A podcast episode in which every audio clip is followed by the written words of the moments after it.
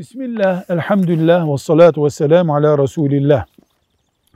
Ekmeği öpmek diye öpmek caiz olur mu? Yani dinen uygun mudur?